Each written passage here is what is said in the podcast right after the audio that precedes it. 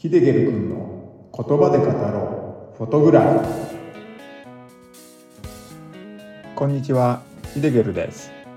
この番組では旅先や身近で撮った写真を言葉で語ってしまおうというポッドキャスト番組になります。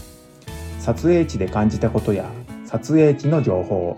失敗談なども語っていければなぁと思っています。10分ほどの短い時間になりますが、楽しんでいただけると光栄です。はい、こんにちは、ヒデゲルです。この回では空撮クベルヌフォスの写真の話ということで、アイスランドにある滝をドローンを使って撮影したんですよね。今日はその写真を交えてお話ししていこうかと思いますので、ぜひ最後まで聞いてみてください。この滝はですね、第51回と第52回でお話ししたスコガフォスから目と鼻の先にある滝になっています。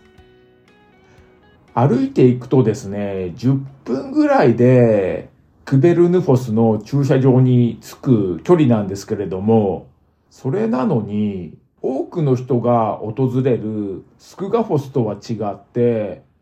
クベルヌフォスには訪れる人は少ないんですよね。ほんとね、閑散してましたね。なんでだろうなって思うんですけどね。めちゃくちゃ素敵な滝だったんで、人が来ないことの方が不思議でした。言うなれば、隠れた名所？そんな言葉が似合う滝ですかね。駐車場からは歩いて10分ぐらいでクベルヌフォスが見えてきます。滝に行くまでの道中なんですけれども、多少の起伏はあるんですけれど、かなりね、歩きやすくて行きやすかったですね。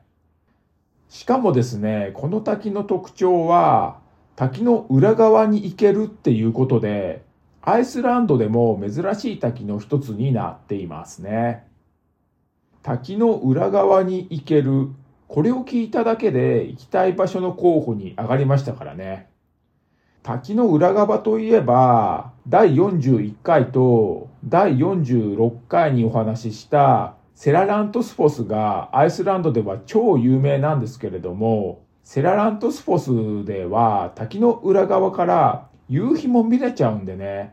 まさに絶景なんですよね。ですが、このクベルヌフォスも素敵な滝であることには変わりはありません。夕日を絡めるといったね、ことはできないんですけれども、それでもとっても興味深い滝でしたね。何より人が少ないので、人が少ないっていうことは写真を撮る上では大きなアドバンテージになりますからね。今回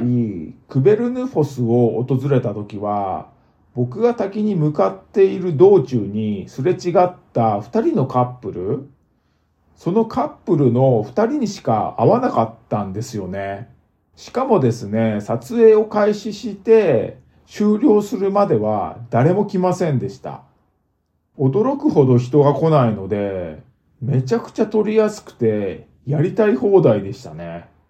今回の撮影ではドローンを使って空撮に挑戦した写真になっています。クベルヌフォスでの撮影ではまだドローンの操縦には慣れてない時だったんで、かなり慎重に飛ばしました。僕が立っていた場所なんですけれども、滝からは少し離れていて、目視では滝は確認できない場所にいましたね。しかも両側は断崖絶壁で覆われているので、広々しているっていうわけではなくて、ちょっとね、狭いんですよね。谷間にいるような、そんな場所でしたね。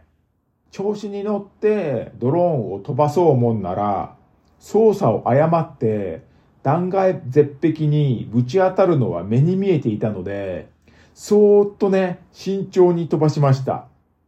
はじめはビビって、目の届く範囲の低空で飛ばしてたんですけれども、崖の上まで飛ばせば壁に当たる心配もなくなるかなと思って、ドローンをね、空高く上昇させてみたんですよね。すぐにドローンは見えなくなったんですけれども、崖の上は思った通り広くなってました。それでも山に囲まれている感じだったので、思い切った操作はせずに慎重に滝の方へドローンを前進させていきました。するとですね、プロポっていうドローンのリモコンに大きな画面がついてるんですけれども、そこにドローンの映像が流れていて、だんだんと滝に近づいていく様子が映ってるんですよね。上から見るクベルヌフォス、これはね、めっちゃいい感じでしたね。山奥に一本の白い糸が通ってる、そんな感じの滝でとっても素敵でした。下から見た時と滝の印象が違って見えましたね。下から見た時は少しやんちゃな印象を持った滝だったんですけれども、上から見るとなんかこう貴婦人のような優雅さといいますか、しなやかな印象を受けました。ですのでね、今日はドローンで上から撮った写真を紹介しようと思いました。写真は横の写真になってます。ドローンの初期設定で撮ると、写真のアスペクト比、縦と横の比率のことなんですけれども、これはカメラの3対2っていうね、比率ではなくて、4対3という比率になっています。少し正方形に近いというか、縦の長さが少し長くなってますね。当初はカメラと同じ3対2の比率に変更して撮ってたんですけれども、プロポで見てると4対3の比率の方がしっくりくるんで、そのままの比率で切り取りましたね。滝の流れる様子は写真中央に映していますね。白い一本の糸、それが伸びるように映っていて、滝の流れる様子はひときわ目立った存在になってます。滝の周りは山の一部が切り崩されたようになっていて、岩肌や崖といったような山奥の景色の一部を垣間見ているようにも見えます。30メーターの落差の滝ということですが、間近で見れるっていうこともあって、その高さは数字以上のものはありました。上空から切り取った写真を見ても、思った以上に滝の落差を感じるかと思いますね。この写真を切り取った時、辺りは薄暗くなっていましたが、その薄暗さが滝の流れている様子、それを引き立ててくれましたね。そんな感じがしています。ほんとね、このクベルヌフォス、思った以上に素敵な滝だったんで、時間を忘れてついつい長居をしちゃったんですよね。第41回のセララントスフォスの話で、前の撮影地で長居をしてしまって、夕日の沈む時間に間に合わないというね、お話をしてるんですけれども、その撮影地が、ここ、クベルヌフォスでした。ここで撮影をしていて、時計を確認した時は、めちゃくちゃ焦りましたからね。自分の目を疑いました。何回も何回も時計を確認して、現在の時刻を確認しました。そしたら、滞在予定時間を大幅に超えていて、最重要撮影スポットだったセララントスフォスへ急いで向かいました。これは僕の中では忘れない出来事になっちゃいましたね。